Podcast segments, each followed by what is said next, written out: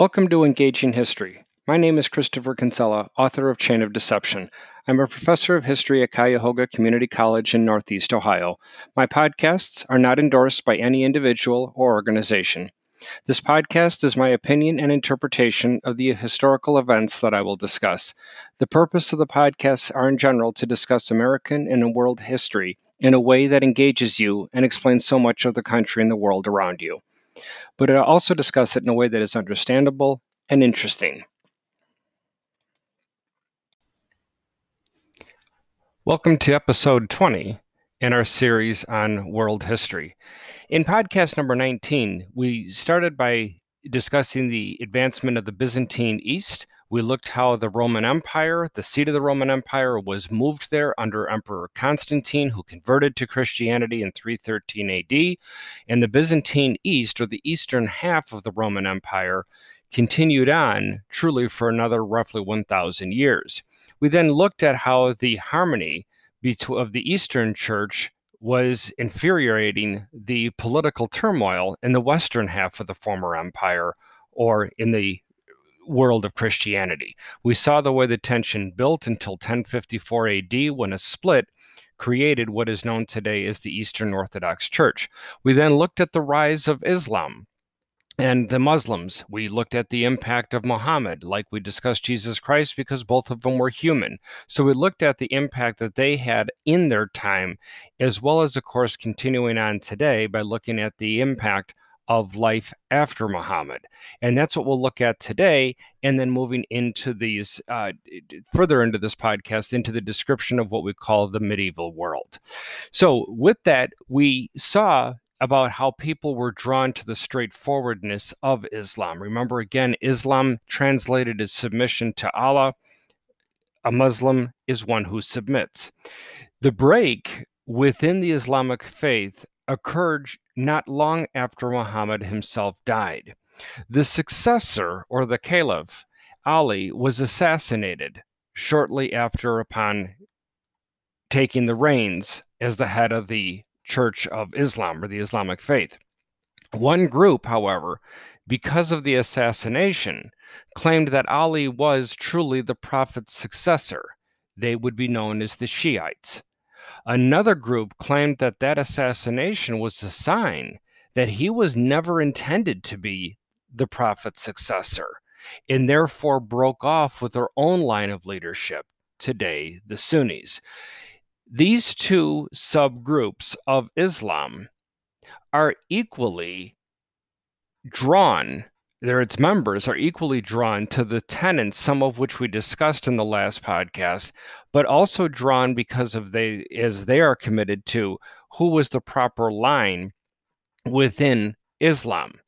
Roman Catholics, Christians as a whole, oftentimes will look aghast at Islam and look and say, see, they can't even keep their house in order. Look at the way they split shortly after their faith was formed. But as we're going to find out, as we already looked in the last podcast, the Roman Catholics have nothing to brag about, as the eastern half broke off from then in, 10, in 1054 AD, and we haven't even remotely got to the world of Protestantism yet, right? Which is yet another break from Christianity or Roman Catholicism. So, this is the reason why today you have the Shiites and you have the Sunnis, predominantly each faith occupying Iran and Iraq, as well as other countries around the world. So when you hear that a country is primarily made up of Muslim believers, the question you need to ask is are they equally Shiite and Sunni? Is one uh, group dominant versus the other? Because oftentimes this can be a source of conflict, as it was then all the way through to today in the 21st century. We're going to end our uh, focus on Islam and not ended not ended entirely, of course, any more than we ended our discussion on Christianity, but ending in terms of looking at its impact with the rise of Muhammad, as we did again with Jesus prior in prior podcasts. So let's look, therefore, at what's making the news today, which is the chief understanding between Christians and Muslims. First off, Islam denies the existence of the Holy Trinity the idea of the Father, Son, and Holy Spirit. Remember, too, though, Muslims are not the only ones that have a hard time with that. Roman Catholic believers don't quite understand it. Heck, that's the reason why in Roman Catholicism it's called literally the mystery of the Holy Trinity. Mystery meaning there isn't one explanation, there's no one book that anyone can point to or go to and say, okay, well, this is what Jesus meant when he referred to the Father and then himself as the Son and stay put because I'm going to send you the Holy Spirit to guide you and sanctify you. Really? How are we, with our human minds, supposed to grapple something like that? Again, Jesus made and left no clear explanation of that or if it did it certainly wasn't copied from there from that time forward. It is not though please just to dispel this myth just because islam denies the existence of the holy trinity muhammad did not deny the existence of jesus. In fact muhammad put jesus very very high up in his own esteem as he called jesus a very important prophet but he was not divine Muhammad's not knocking Jesus. He is simply stating that this was an extremely important man in the successive line of the likes of Abraham and Moses and all the way through. He's very important. In fact, Muhammad also thinks Mary, the mother of God, was important. One could argue that in some cases, the Muslims put more importance on Mary than even Roman Catholics do. Mary, the Mother of God, is mentioned a handful of times in the New Testament of the Bible. In the Quran, Mary has her own chapter.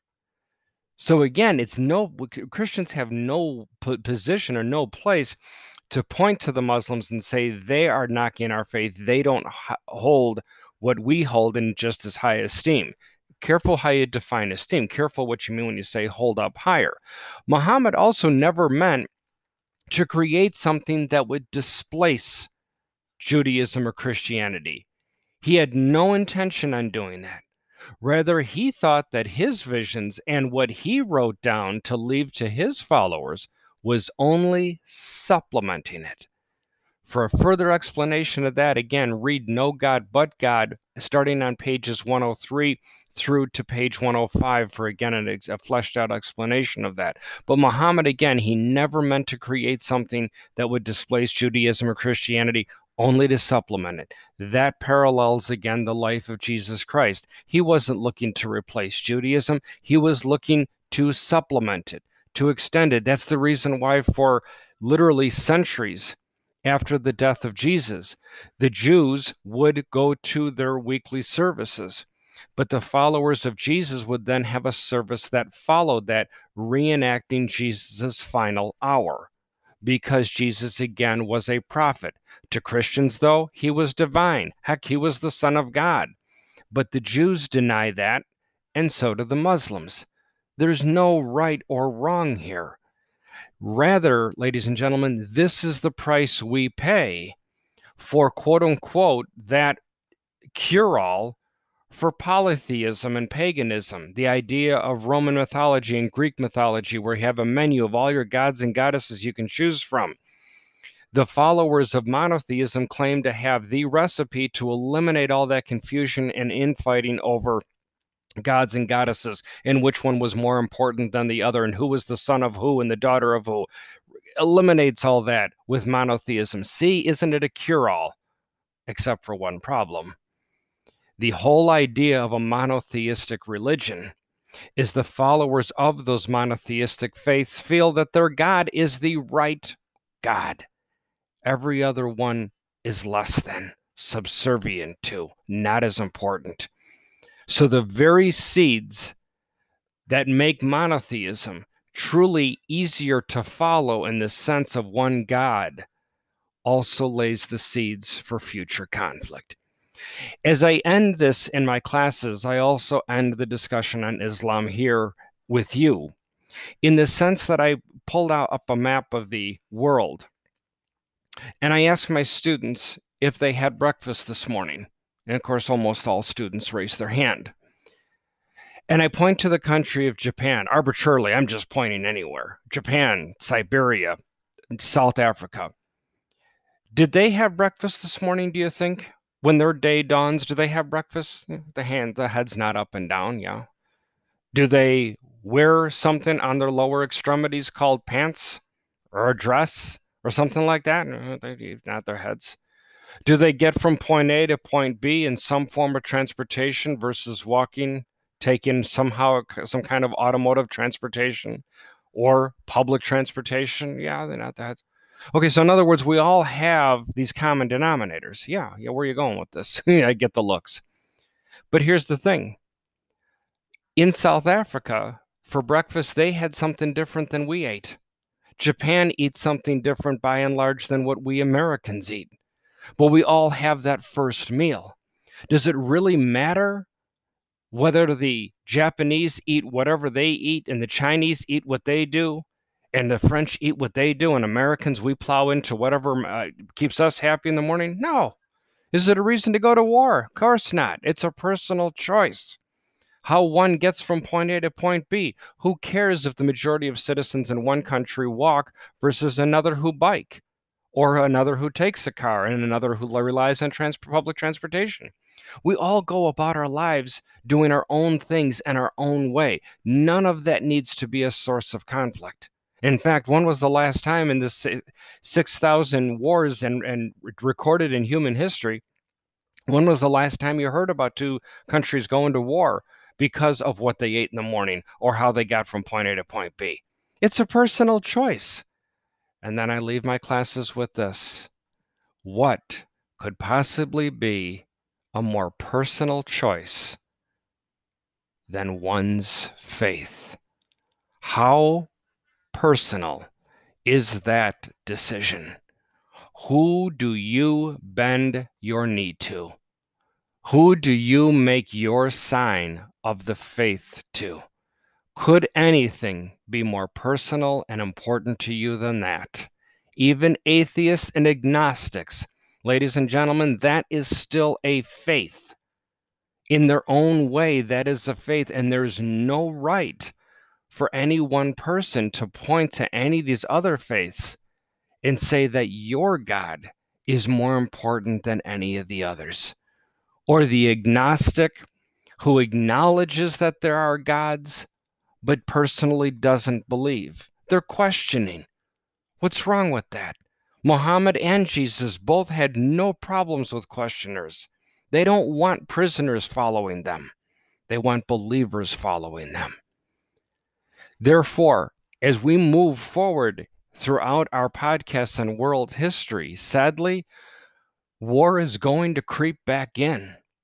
And until we get to the 20th century, land will be the number one item that is fought over, as it had been since humans were walking upright. But faith, or religion as we're going to find, is catching up awfully fast to be a distant number two to a close number two to eventually being more important than land. Stick with me as we again discuss those conflicts as we move on.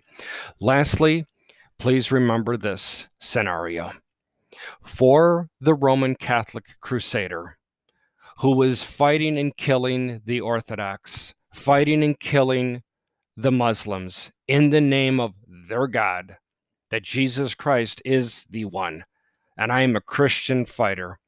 To the Muslims who behead Christians, to the Jews who persecute Christians, and vice versa, all in the name of their God, that they are doing right for their God. Their God would want them to do that. For the Jews, Yahweh. For the Muslims, Allah. For the Christians, Roman Catholics, God.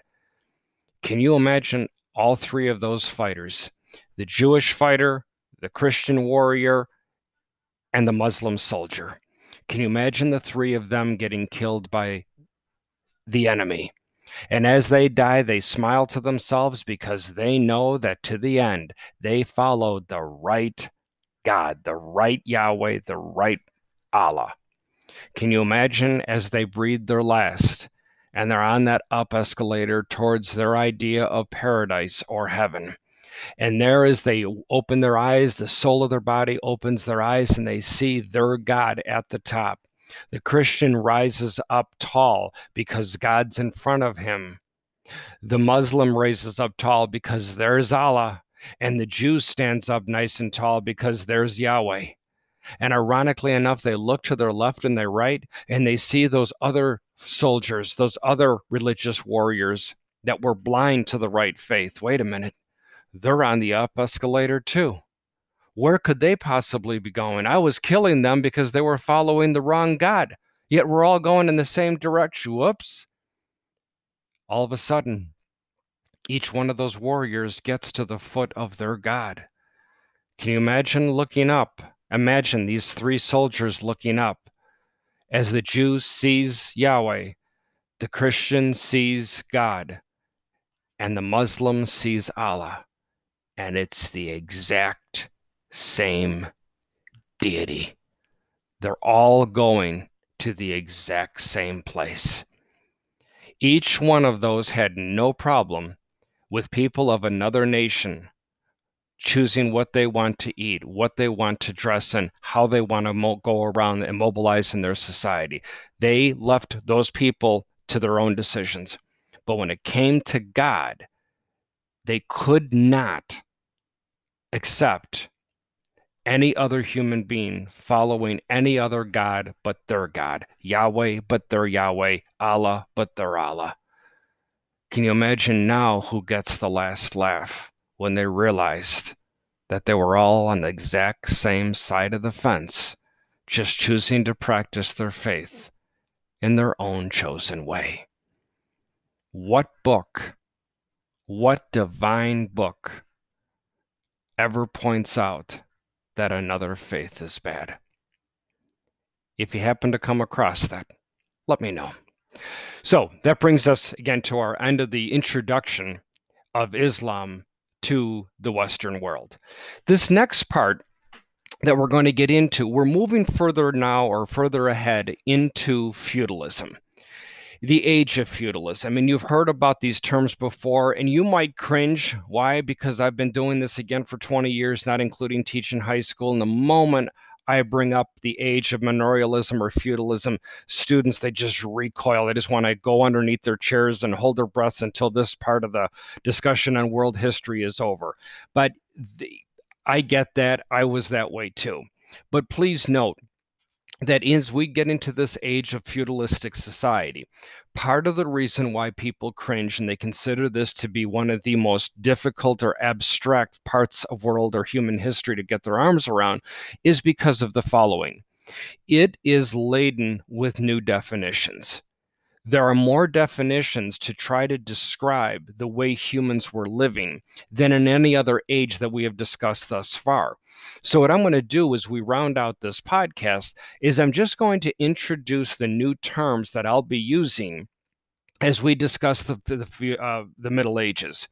And then I'm going to leave you with two overarching ideas, sadly, realities that are going to impact this human population, even though at this time they don't see it. Now, again, when I say this time, we're getting into the seven and eight hundreds now AD. So again, I'm going to unpack some of these def- these terms and definitions. We're going to get those done and behind us. If you feel you need to review these at any time, again, just remember to come back to this podcast. You're coming back to podcast number 20 right at about 18 minutes in. So the first off is what we're looking at here with this idea of feudalism. Let's just simply unpack this $25 academic term, call it what it is. It was a term to identify any pre capitalist or pre industrial society, a term used to identify society before the Industrial Revolution. The Industrial Revolution, as we know, is going to be beyond a massive break or cause a break within the way the human population lived their lives before the Industrial Revolution to the way they lived after. To the point, it is very difficult to point out what's the same, other than humans still need to breathe, still need food, and still need water. Other than that, almost everything changes in human society with the onset of the Industrial Revolution. So that's what feudalism is. So when you hear about a feudalistic story, a feudalistic idea, you don't wonder now kind of how late into the industrial revolution was uh-uh, this is all pre-industrial revolution what it looked at what feudalism looked at was the rights, powers, and lifestyles, largely of the military elite. Why the focus on the military? Because the Roman Empire's gone, as we talked about. The Greek Empire, their heyday is here and gone. People still need a sense of security, though. That need hasn't changed. They need security as to personal security, that I'm not going to be preyed upon by another population, that I'm not going to be the victim of a crime. So that's what I mean by personal security. Security as to know that there is a reasonable expectation where my next meal is going to be coming from, where my fresh water supply is located. It is the military elite that's going to give the confidence to the people in this pre industrial society, but post Roman Empire society. There is, again, no massive emperor that is controlling the Roman army to establish what used what used to be once taken for granted. Those days are gone. People are looking a lot more local for their sources of security. So that's feudalism. You're also going to hear about this term lord. And I also want to distinguish here because I've been using lord in the sense of religion. Lord, in this case, in feudalistic society, by and large, there would only be one lord. He would be the owner of the massive estate or the small estate or whatever size it might be. He is the owner. Away, and again, I say he because we have no record that there were female lords of the estate, at least not in any kind of consistency. That said, where we seek and understand that term today is for those of you that do not own your home or have a mortgage with an arrangement through a bank, then you are living in a place that is owned by somebody else, by another owner. And that person that you write that monthly check to to use that space, of course, is your landlord. And that's where we get that term from. Another term is feud or fief, F E U D, or fief, F I E F. That was simply a tract of land within an estate that a vassal, the last term here, that a vassal would lease from the Lord. So the Lord has this land. And imagine this land has 10 different parts to it, all roughly equal size. One part of that land, as we'll talk about later, is going to be given to the Roman Catholic Church in Western European society, that is. So one part of that land goes to the church. Another part or two parts of that land is for the military. Another part would be where the Lord lives. And the rest of it would be leased to this new class of people called vassals. So again, a vassal is one who leases that feud or that tract of land from the Lord. Okay, why would the vassal do this? Why wouldn't the vassal say, This is my land and I'm gonna I dare you to try to get anything out of it from me? Because the vassal wants military protection. The vassal needs a sense of security. Then what does the landlord get out of it? they would get a percentage of the crop or a percentage of the revenue gained of whatever commodity that vassal and his or her family produced for the good of the feudal estate. So that's what a vassal is. So just knowing those terms again. And when I introduce and I use those terms again for the first time, I will just do a quick reminder of what we're talking about when we mention this term. So those are the terms I just want to throw out there right in the beginning. Again, if you're following uh, this, my podcast through a world history textbook, you're not going to see those terms jumbled up or you know packed into a couple of paragraphs they introduce them throughout those chapters. But i want to what i do is i upload it or front load it so you've got the terms down so that when you come across it you already have a, a working idea of what those are what those terms mean. So those are the terms. The last thing here as we will then end our podcast with today is looking at these two overarching ideas that became to bear or became a reality with the closing of or fall of the Roman Empire.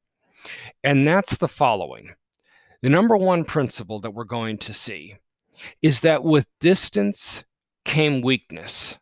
Thus, political power became more local.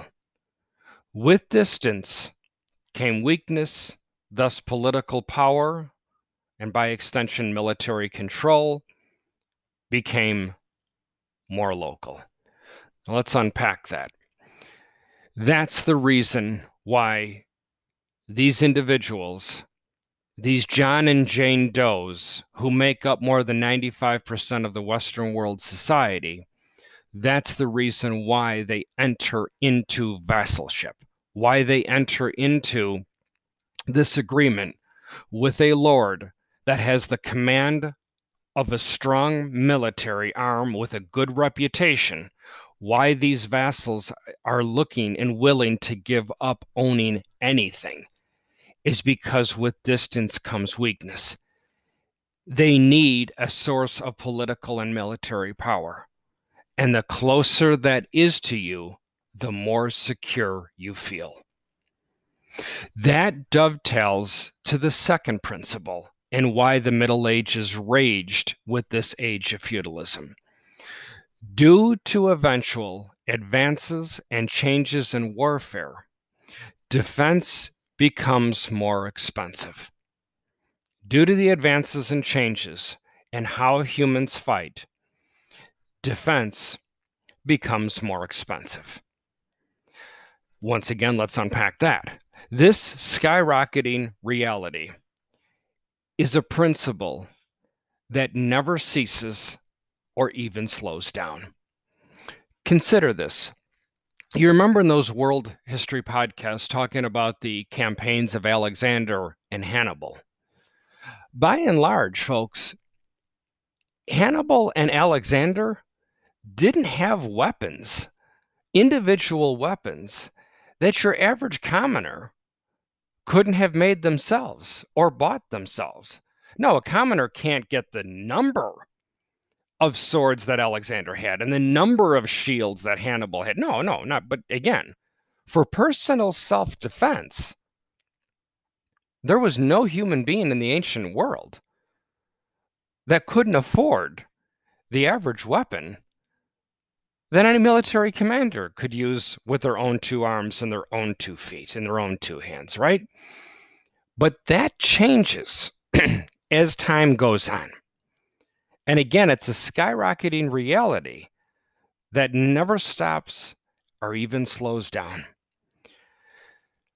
Consider, in terms of America's defense, one of the reasons why the United States is considered to have a world class military is because of the types of weapons we have at our disposal. Let's just take two quick examples. Consider the B 2 stealth bomber. Now, this is a plane that is practically 40 year old technology now, yet still evades enemy radar. Enemy radars cannot see an American stealth bomber coming across its, its flight path, coming into its airspace, because the actual signature on a B 2 stealth bomber, the visible signature that is picked up by radar is the size of a hummingbird. So if enemy radar had the kind of intricacies and extreme definition that on its radar it could pick up something the size of a hummingbird, then yes, the B 2 stealth bomber could be detected by our enemies because it is only 99% invisible to radar, not 100%. But consider this if an enemy radar can pick up something the size of a hummingbird, can you imagine the way the enemy's radar would be loaded with all sorts of flying animals and insects? That's why the B 2 stealth bomber is invisible in the air. And that doesn't come cheaply $737 million per plane. The average commoner no longer can afford their own defense. That's in the air. Let's go into the water. And that's where, as my eyes had personally seen it when it first came out, the USS Jimmy Carter the latest generation in stealth submarine technology. At $3 billion per submarine, this is a submarine that can go into any of our enemy's waters, go under any of our enemy's ships, around, over, and under any of our enemy's submarines, and they'll never know we were there. That comes with a price tag. This is what I mean when I said, due to the eventual advances and changes in warfare, defense will become more expensive. Yes, I'm using the extreme examples here in the 21st century, but that reality begins to start taking root in the early Middle Ages. And as time goes on and these advances and changes in warfare continue, individual peoples will be coming together to form their own areas on this world that they will call home, on this planet, on the surface that they will call home, and they will collectively dig into their pockets to build for the defense system for the common defense of everybody that lives within the confines of this place they call home. So, again, in this podcast, we unpacked those terms as we enter into the age of feudalism. We looked at those two overarching principles that are going to impact the lives of the human population that lives in the Western world. The idea that with distance came weakness and advances and changes in warfare, defense becomes more and more expensive. When we come back, we're going to look, therefore, at how one particular family, who largely was a nobody, but ended up becoming one of the most important and powerful families ever to be known and discussed in the age that we call the Dark Ages or the Middle Ages. So, thank you again for listening. Please go to my website, ckinsella.com, and email me with any questions, comments, and or book recommendations that you might have. If you liked what was discussed too, please leave me a review. Thanks again for listening. Have a great day.